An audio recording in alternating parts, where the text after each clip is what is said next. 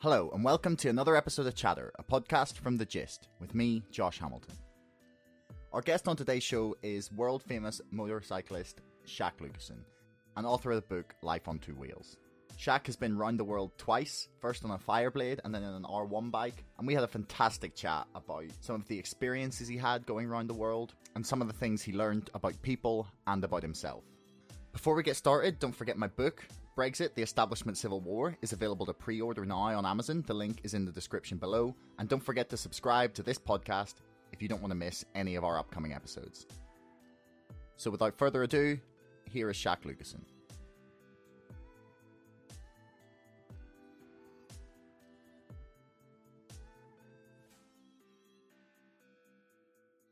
But I am ready to go. So, um, yeah, Chuck, thank you for taking the time to to do this. Uh, it's a pleasure to to have you to to chat to for a little bit. So we'll just get started. What is your earliest memory of of a motorbike or any kind of bike? Um, the earliest memory is probably uh, a cousin from me. He had a he had a moped, and uh, my brother was very interested in it, and, uh, and I was only very young kid, and that was my earliest memory.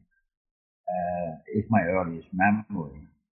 But when I was 11 years old, I was asked to do some help by a neighbor.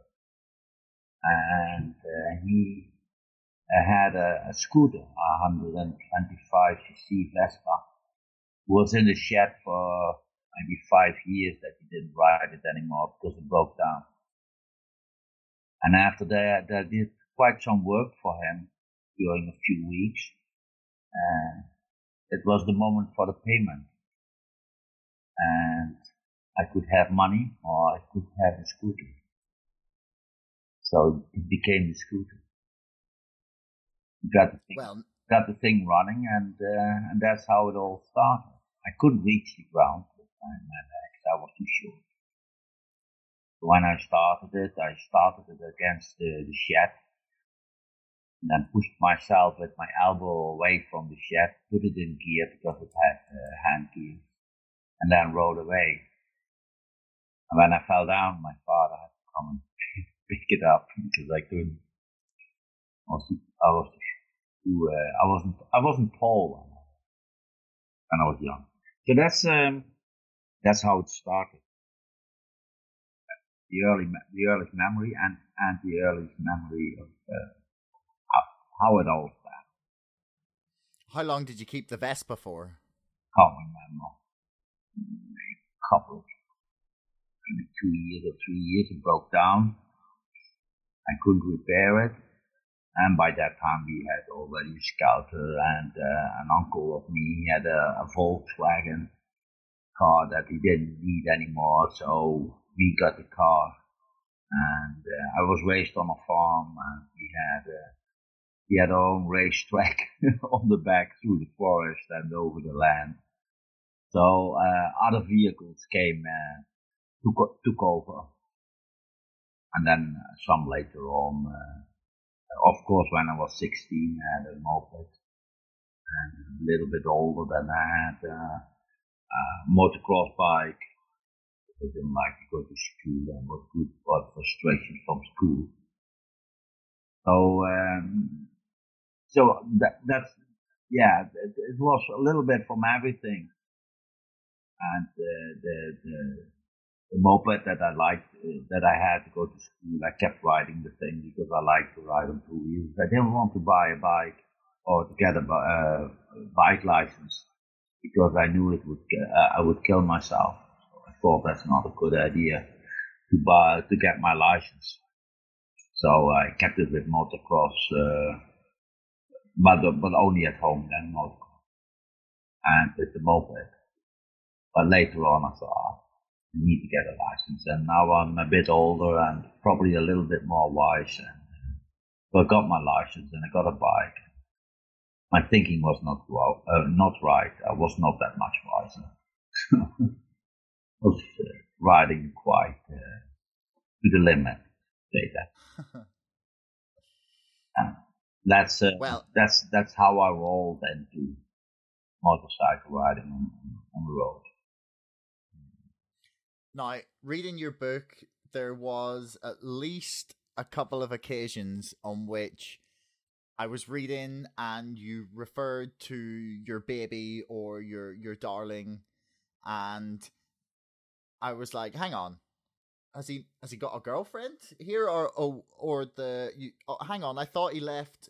His his woman back in the last country in the last chapter, and then it just clicked, and I oh okay, he's talking about the R one. yeah, but um, what what is it about the R1? Like, okay, for someone who isn't a, a bike enthusiast, like, what is it about the R1 that's so special to you and makes it so fantastic as a bike? Um, well, I like sport bikes. I like four, uh, four, uh, four inline engines. I like the sound of it. And uh, being on the road for such a long time with that particular motorcycle, in this case DR1. It could have been another boy of mine. And that, that brings you that close and that's, that's how you start thinking. Uh, so that is the reason that, uh, that this happens. So it's, it's, it's not the brand. It's the I, I must say it different. Uh, first, you must have the right bike for your heart, and a sports bike or a four-in-line bike, and uh, is the right bike. But it could have been a different one. But the R1 became now totally my bike because we did all these things together with Florentina. Is that an answer? Yeah, that that's that's it's the right bike for you. Like that's that's as good an answer as you as you can give. You know, I that's that's better than than probably giving a, a technical examination of its like characteristics and like how the tires play and the steering. No, no, that, that, it's it's not the right bike for the terrain that I'm riding it. It's the right bike for me, and that's what I find more important. And uh, I said before, if your heart is in it, you uh, succeed in almost anything and uh, but it is not the best bike for the terrain. I agree, but it's the best bike for me. Hmm. So for for people that don't know, um, you've gone around the world twice on an R one. Uh, no, once on the on the Honda Fireblade. Once on a Honda Fireblade. Yeah. I do apologize. It's also four in line engine. What was the Honda Fireblade called? See, that had that never got a name. Oh, really? Uh, did, but but the, did... but the name Florentina, uh, I can uh, uh refer back to. I'm not sure if my English is correct in this way, but it is, I can refer back to the trip with the Fireblade. When I uh, traveled on uh, in Asia, I was able, uh, capable to get my bike into Indonesia. And at that time, that wasn't allowed. I got in with some, some great help from high, high, uh, high people. And I went into Sumatra. And from Sumatra, I went to Java, Bali, Lombok, Flores, Timor. And Timor, flew to Australia. And when I went across Flores, I was, uh, I just love the, the abundance of flowers on that island, and that's also how they got the name. Uh, the name why it was given the name Flores by the Portuguese when they discovered.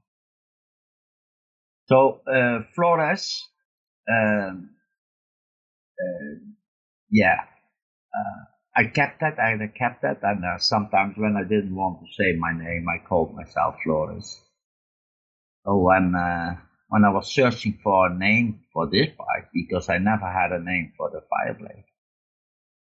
I uh, at that at a certain time I thought Florentina, and uh, that's it. That's uh, how the name came. When when was your first big trip? So you've been around the world twice. Um, you're planning an an Arctic trip, which we'll get to. But when when was the first like big long distance bike trip that you decided to take, and what inspired you to do it?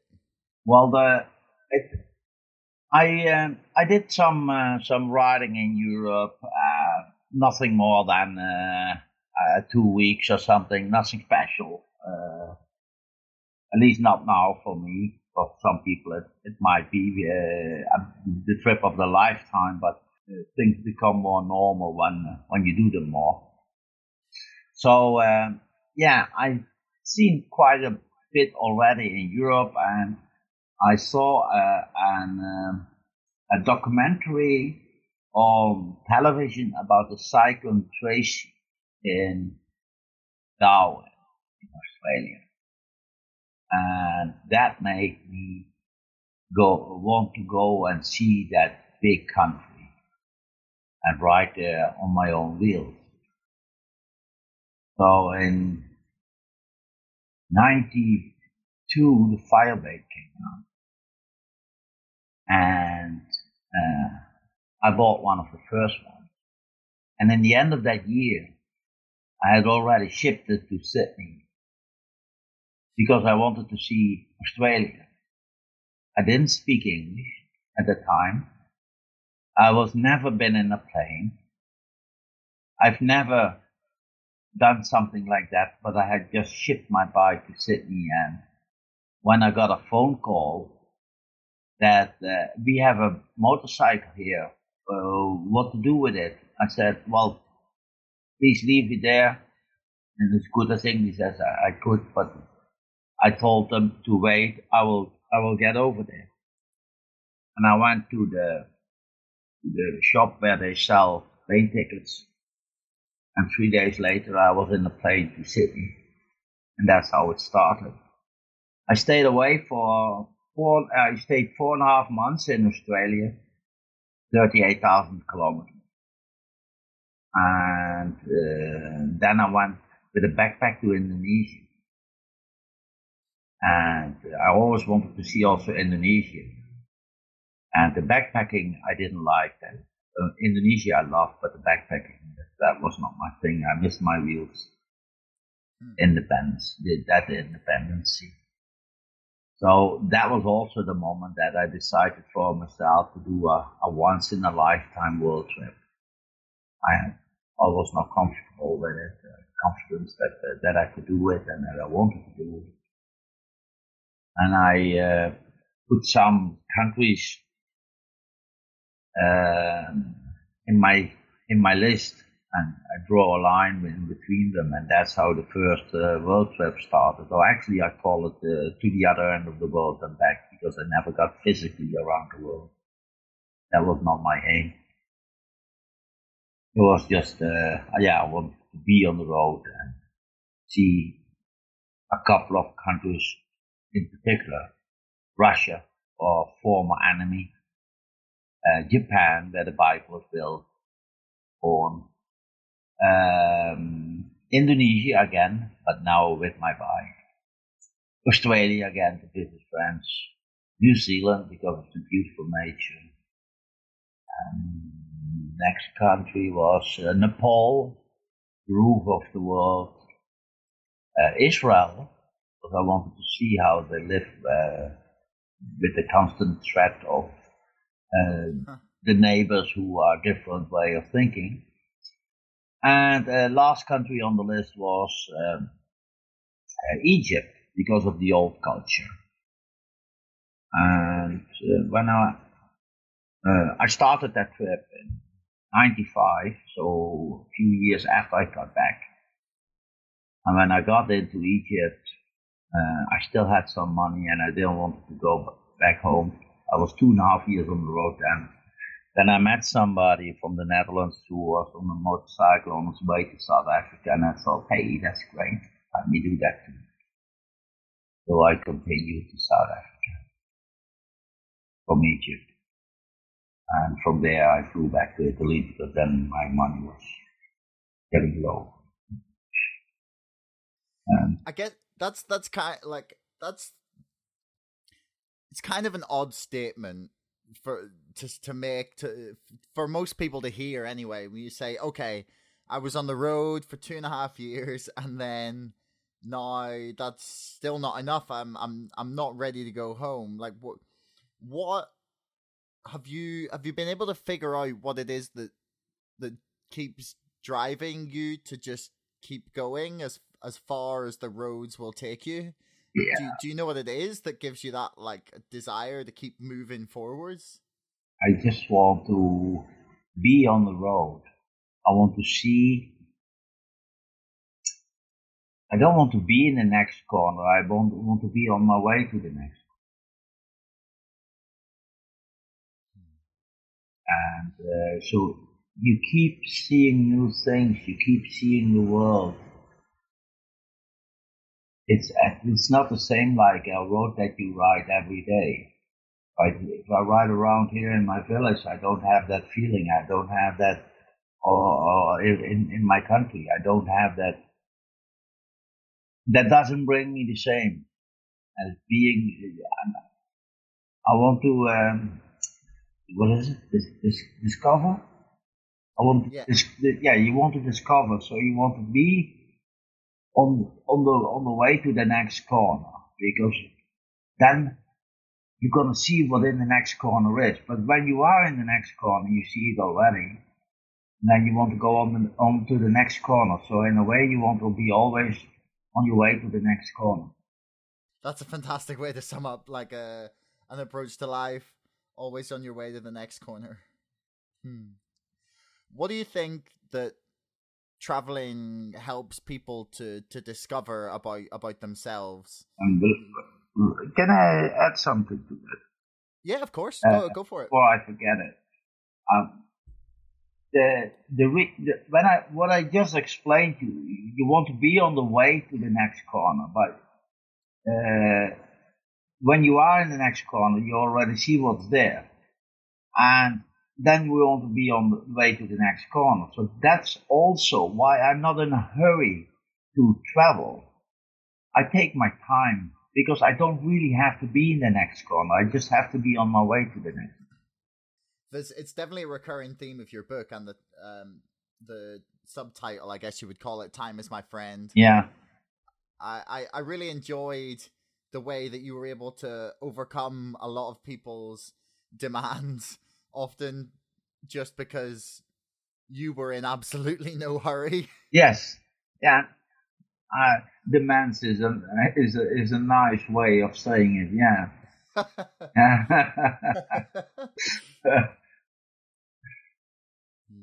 yeah. one of one of the one of the the maybe maybe you can you can like add something something else to this but one one of the the two things that endure with me from reading your book were like the were the the true kindness and of people around the world just to to help you out when when whenever you needed some help. You almost always able to find like a Yeah. a helpful soul. And on the complete flip side of that the the absolute corruption of almost every border agent on the planet Well- trying to get I described a few of them. I I I have a more, uh, but then similar issues. But uh, there was also a lot of crossings that it was fine. So, and I never see a problem in there. I see a story in there. So, Hmm. well that's true Have- but is the, having time makes these borders uh, more easy for you, and having time makes also that you are not uh, having the time for yourself, that you're not getting angry, and that makes it possible. If you're getting angry. Uh, uh, sometimes you have to play angry, but you don't have to be angry. And I think, yeah, how do I say that? If you play angry, you sometimes get things earlier done. But because you are not angry, people are not really afraid of you and feel that you are a good person. So you must, you must, you, sometimes you can make a, mix, a mix out of that.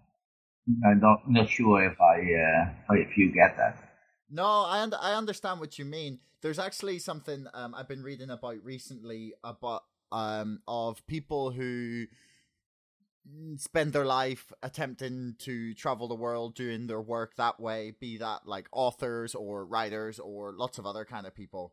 And they all talk of the concept of time wealth where if you're time rich that tends to give you a lot more possibilities than if you're just rich in a sense of you've got lots of money but say only a week. Yeah yeah but you when you're time rich i i never heard about uh, that but uh, i can uh, of course i understand what it is. And time rich makes you also a much more easy person because you don't have the pressure. And uh, and people sense that. And uh, and that it makes that people are more likely to help you or to do something was there was there like was there something that you found there was say a characteristic or something that, that you saw in people all around the world, regardless of where you were, was like a, a trait or something. Do, do you understand what I mean? No, not really. Um, like something something that was the same with people, no matter where you were in the world. Yeah, the oh yeah, there's a, a couple of things that uh, the more poor the people are, the more they want to help you, and the more um,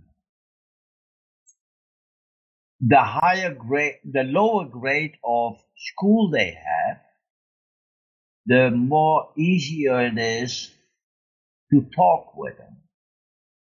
Because my English is not perfect. Far from that. And their way of talking isn't either. Isn't either. And that makes them uh, because they have a lower grade of school, they are not thinking from, hmm, what, what does he mean? Maybe, maybe I don't have correct. Let me say nothing. No, they just say it and that's it. And then together with the, the, the, the other way of understanding that there is, the, the, the, the way of just understand, wanted to understand each other that makes it far more easier to communicate with those people. And that is, that comes back everywhere, all the time, by non-English, uh, uh, speak, spoken people. And even by English spoken. I'm, I'm easier, I can easier communicate with, with let's say somebody in, in Russia who uh, has has been to a university or just a farmer. I'm I can easier communicate with a farmer than with the guy from a university. You mean communicate as as in you can understand each other better what you like the way you think or communicate better no no the the the when when when i'm hungry the farmer knows that i'm hungry when uh, when when I try to say it's not the correct word, but when I do the same with somebody who has been to university but doesn't speak English, uh, he is not sure if I am hungry. So he he does if he doesn't understand me because he's not sure.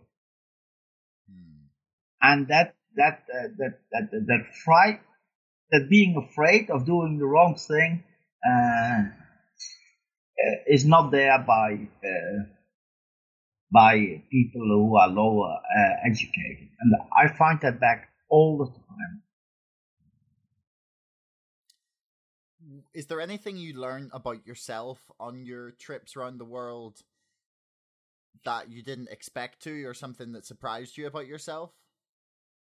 Oh yeah, yeah. Uh, uh, not only about me, but it started, of course, with me. But um, um, you can uh, you can do far more than you think you can do if you have to.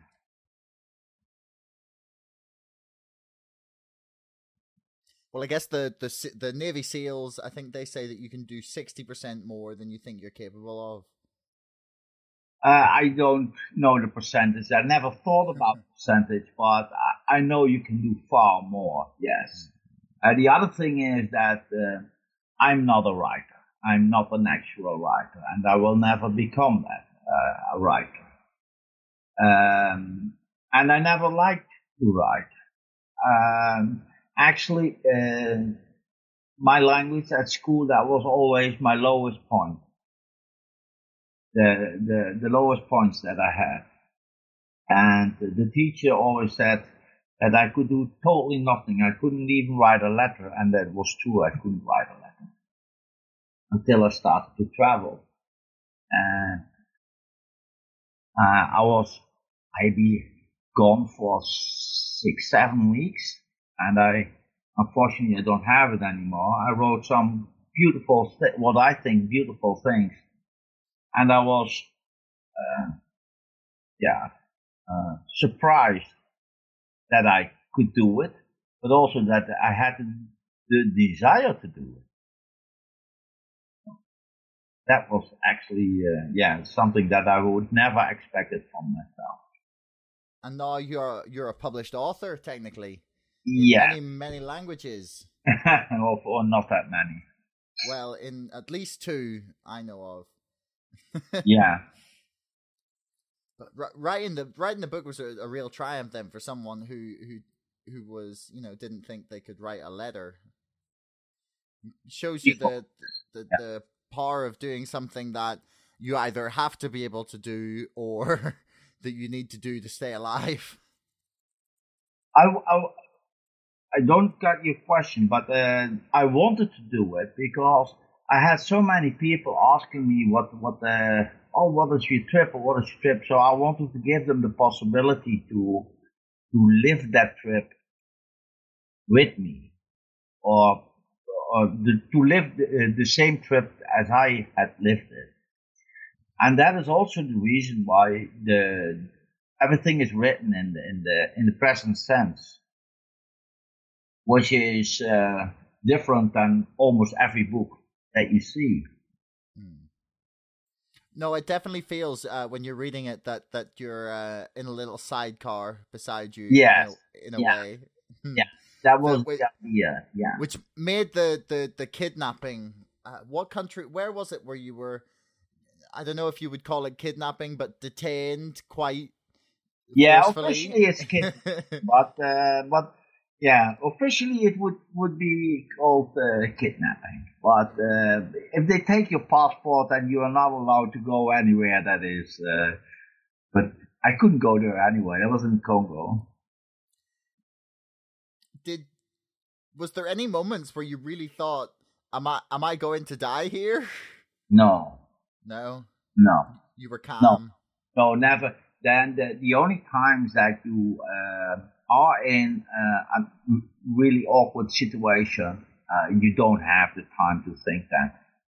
Uh, you have you your your brain is working extremely hard to uh, to get out of that situation in, in the best possible way, and that can be at the accident that you see coming in front of you, where you have no input in anymore, but you still want to to go for the best options to have the accident, or if the in the kidnapping that was not always the such a big threat, but uh, threat, but the, the for example, the, the, the, the robbery on the beach with Sonia, uh, you are so busy trying to get out of the situation that you don't uh, have to think I'm not I'm gonna die or whatever. Maybe some people would do that, but I'm I'm not. Uh, I I always looking I'm always look for answers. I always look for a solution, and because I always do that, you do that then also automatically and don't have time to think. At least I didn't time to think that I would die. I won't die. well, Well, well, we will will. all die. Uh, eventually I will, but I mean, not, not by something like that. No. And I promised my father that I would come back. You've got no choice then. Yes. Was that the scariest moment for you on uh, that you've had in in a foreign country? Was on the beach during the the robbery, or were I feel like I would have mo- been most scared when you were having problems with was it Mongolian authorities on the Chinese border? Oh yeah, that was a that was a nice one too. Yeah. Yeah. Was that like where was your scariest moment? Let me. I I I I have that question more often, and I wrote them. I wrote them down in my in my in my Dutch book in a nice way. Okay. So of course, it's not quite nice to to go now reading in my book, but I had to think about this Well, that's okay. uh, at uh, at that time, and I called this section, which is not in the English book, top five. Um, uh, what was it? Your uh, dangerous and uh, the scariest moments. yeah, but I, I have two words for them. Hmm. If, when, when I had the most fear, and what was actually the most dangerous, because that doesn't always have to be the same. No, No, so very The much number- depends on what you're scared of. yeah, the number five uh, fear and number three danger is a lightning uh, stroke just next to us. Yeah, me and the bike. How Uh, close? you, you, hmm? How close was it? Um, so close that I didn't hear the thunder. It was only uh, um, the sound of uh, I can't I can't say what sound it is. There's no thunder. It's just the the the the, the, the stroke. Yeah. You hear the electricity. Like the crack of lightning, like a like a crack of electric. Yeah, but no but no hard sound. It wasn't a hard sound. Okay. And the, the distance, uh, probably about 20 meters, 25 meters. Uh, fear the fort and danger the fort. Uh, looking in the barrel of a gun. When the soldier uh, cocks it, cocks the, uh, yeah, Yeah, the rifle. Or... yeah, cocks the rifle. Fear three, danger two. Oh, the the what I uh, said before in China when that uh, that was in China when a bus uh, pulled in front of me. That it was up to him to avoid the accident. Yeah. Uh, uh, fear two, danger one. That was the robbery in Venezuela. Yeah. And fear one, danger fifth. That was meeting a child soldier in the Democratic Republic of the Congo. Huh. And uh, Why did that scare you more? um, well, he was he was proudly uh, waving with his full automatic gun, and uh, he didn't shoot. But the the knowledge about what he can do if he flips out, uh, that gives a lot of uh, a lot of fear. In five years and five months, it's not that much. No. no, of course not. Of course, it can make a top ten, but Mongolia isn't even in it. Do you have a favorite country? Or, or Uh, yes, favorite- Russia. Russia? Why Yeah. why is Russia your favorite? Uh, the people are so uh, hospitable and uh, definitely on the countryside. That is one. And um, the other thing in Russia is you never know what's going to happen. now, of, of course, I can say that in every country you never know what's going to happen, but in Russia for sure something is going to happen, and uh, yeah, that makes it just yeah. What country has the best beer apart from Holland? I'm gonna not let you say your own country. Oh, Heineken is for sure not the best beer. Uh, quite worst beer was Argentina. That Wor- that's the worst beer was Argentina, really. well, they had pretty pretty some pretty bad beers. Yes, uh, Australia has really good beers. Uh, uh, the best beer. That was your question. Well, Australia has good beers. New Zealand, of course. Um,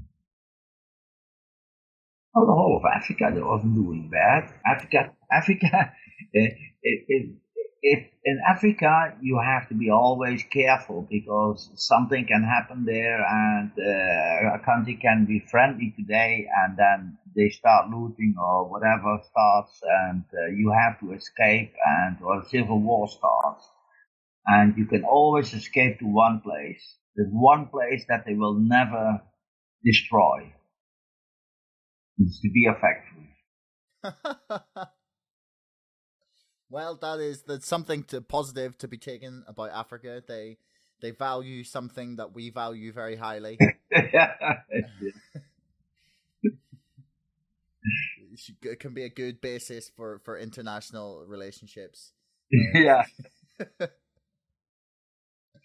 now, what what would you say is the you have to repair the bike a lot in the book and and, and often you have to repair it as as a just a fix to get you to the next town or the next city or the next place where you can weld something yeah. what what would you say is the craziest like half fix or fudge or bodge or however you want to describe describe it to your bike that you've made in an emergency before, like without being able to fix it properly? Ooh, that's one I never, I didn't expect to come. There we uh, go. Not all unoriginal questions that you've had yeah. the nice thing is that uh, since I'm back from my world travel, I did some amazing repairs by people that broke down on the road. Some that I didn't even uh, think they would work.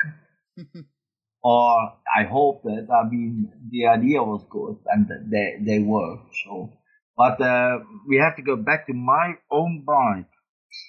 What fix? Temporary fix. Ah, oh, yeah, well, yeah, well, it didn't really work, but it worked enough.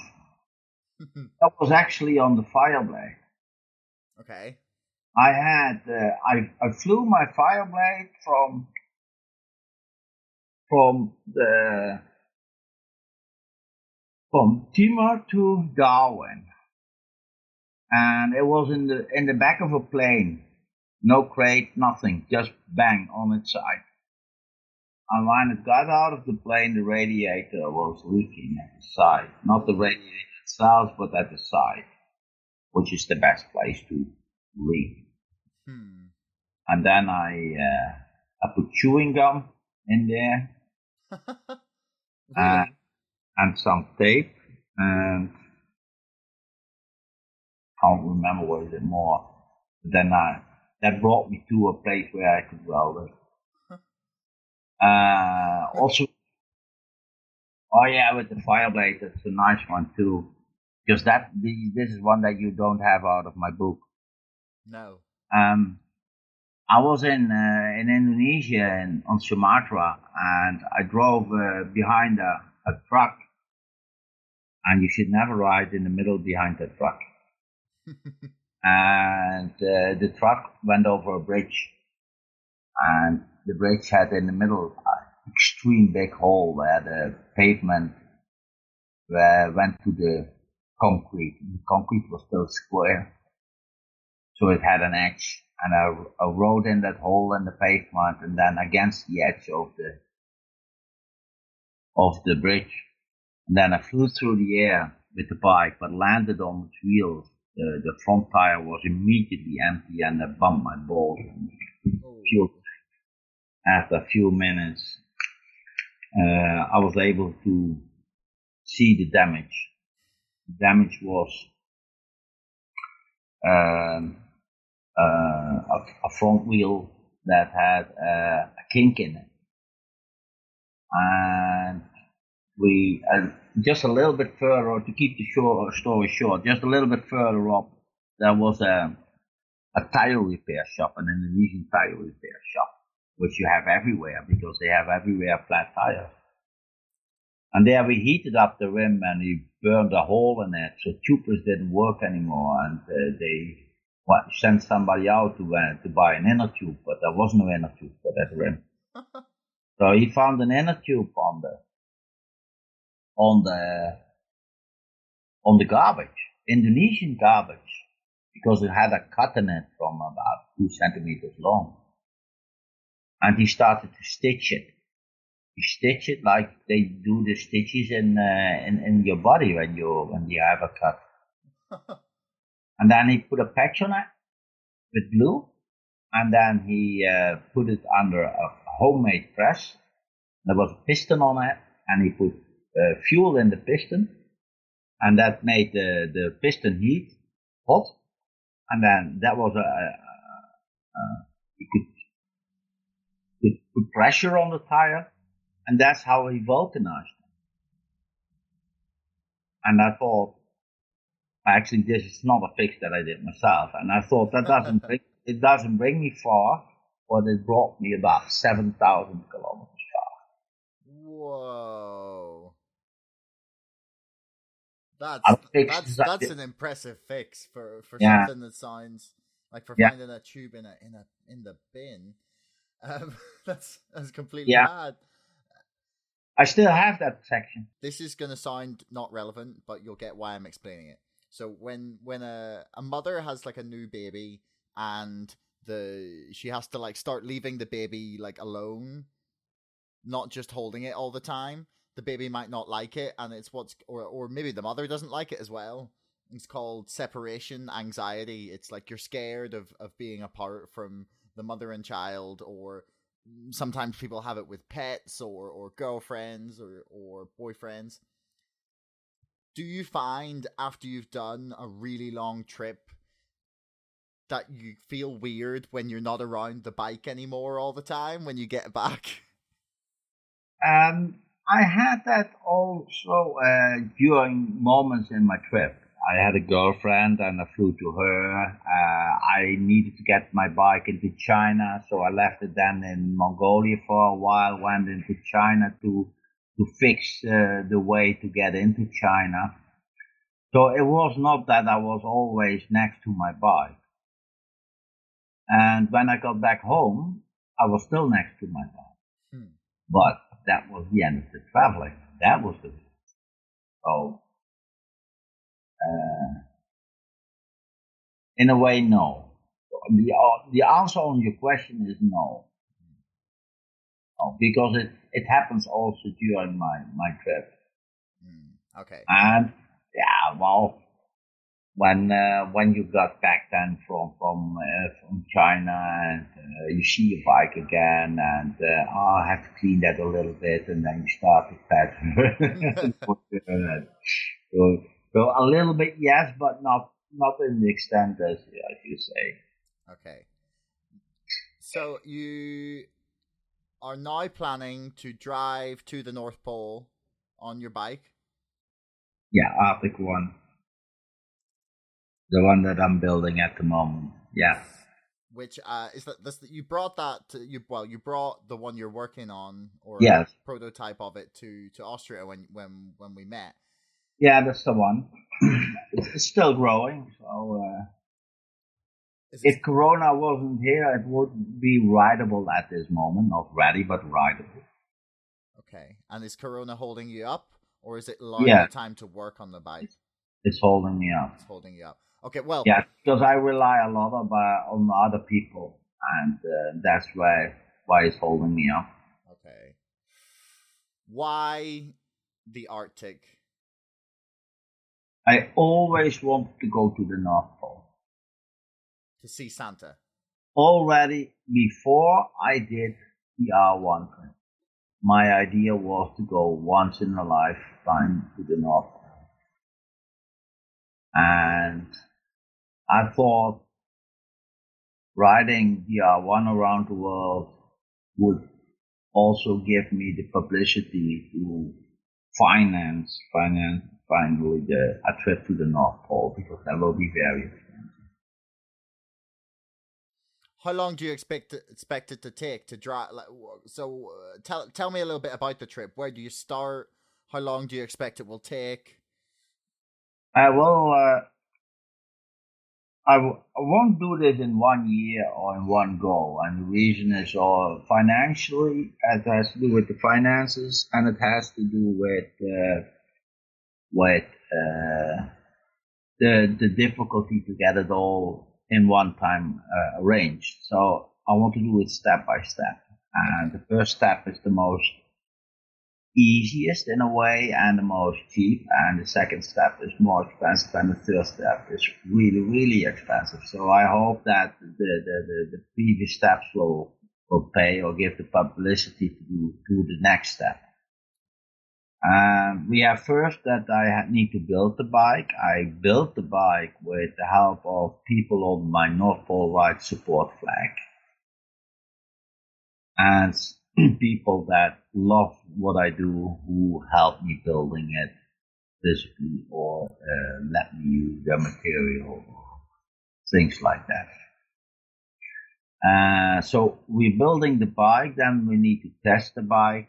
Test will be uh, partly here in the Netherlands, then we will do some bigger tests. Um, the, the, the goal was to go up a mountain and also get some nice video shots so we have a lot of publicity. Then there's the first step, which is actually the first real test for winter. Uh, so I call it the first stage, but it is is actually still more than a test. And then I want to go to uh, ship my bike or fly my bike to uh, Anchorage in Alaska and then ride to Tuktoyaktuk in Canada. You can see this on my website and get the pictures from the route. And then, uh, so once I'm on the polar ice, it starts to get far more difficult. So from, from Alaska to the polar ice won't be that hard. But from Alaska, from the polar ice uh, where I get on the polar ice, uh, I want to go parallel on the islands of uh, uh Alaska, of, of uh, Canada, and ride to the most northern island that you can reach, and that is uh, Ward Hunt Island. So I will ride either parallel on the islands or a little bit more in eh, eh, over the ice. It depends where the best riding is because there's open water is, is something that you have to be aware of. and then the next step that will be the most dangerous and the most expensive one will be from Ward Hunt Island to the North Pole because there's nothing in between.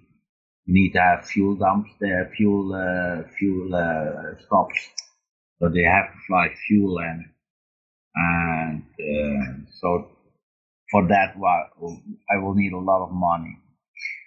So that's why the first step first. The first uh, part I can do virtually on my own. The second part I want to do with uh, the locals that I will hire, like I did also the 2013 Polar uh, Ice Ride. I hire the locals. and uh, so I want to hire a local to uh, not help me with the bike and not help me uh, riding because I want to do any everything on my own. But they allow they can film me and they can take my fuel because fuel is a problem. And then the that was so that's the second stage and the third stage it can either be with uh, with uh, somebody with Ski-Doos that I hire, or with uh, a caterpillar vehicle that also can swim or dog sled. Uh, I don't know how to do it yet. Step by step. That's the plan. So when do you hope to do the first stage of the trip? The plan was to do the part from Anchorage to Tuktoyaktuk in on, in the coming winter. Okay. So that's January from January on, and uh, I'm not sure if it's still realistic to think that it's possible. So then it will be next year. It will be a year later, yeah. Okay. So and it's- there's also the possibility that uh, I won't make uh, the year after that. I won't make it from uh, from uh, to uh, Island. And okay, if I won't make it in one year, I the, I, the next year I start where I stopped and, and continue on from there. But I'll get there. I am. I I believe that you will. I've read your book and and and heard your talk on your trips around the world, and I'm sure that you will get there. um, now, you. I know you have your flag to sell sponsorships. Would you like to just say a little bit about that before we finish up here? Um, well, if people want to support me, they can do that on several ways. Uh, somebody with a lot of money is always, uh, always very, very welcome. But also people that just love the ideas and have only 10 euros to spend, already they can have the name on the North Pole Ride support flag. That flag goes with me to events. That flag go with me when we do test rides. That flag will go with me when I go to Anchorage and when I go to the North Pole. So that way people can ride symbolically with me to the North Pole and be part of this adventure.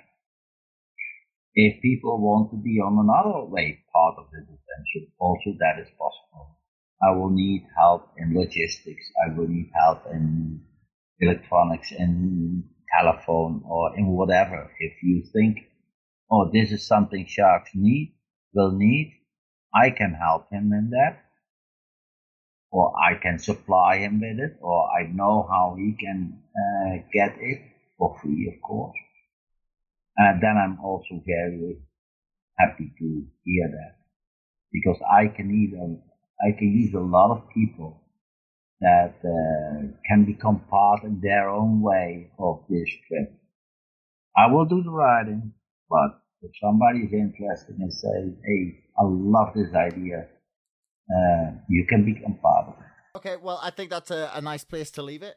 Um, so thank you, thank you very much for your your time, Sjaak. It's been a pleasure. You're welcome. You're welcome. Thanks so much for listening. If you enjoyed the show, don't forget you can subscribe wherever you find podcasts. And if you really want, you can leave us a review. That's how we grow, and that's how you can let other people know how fantastic this podcast was. Until next time, thanks and goodbye.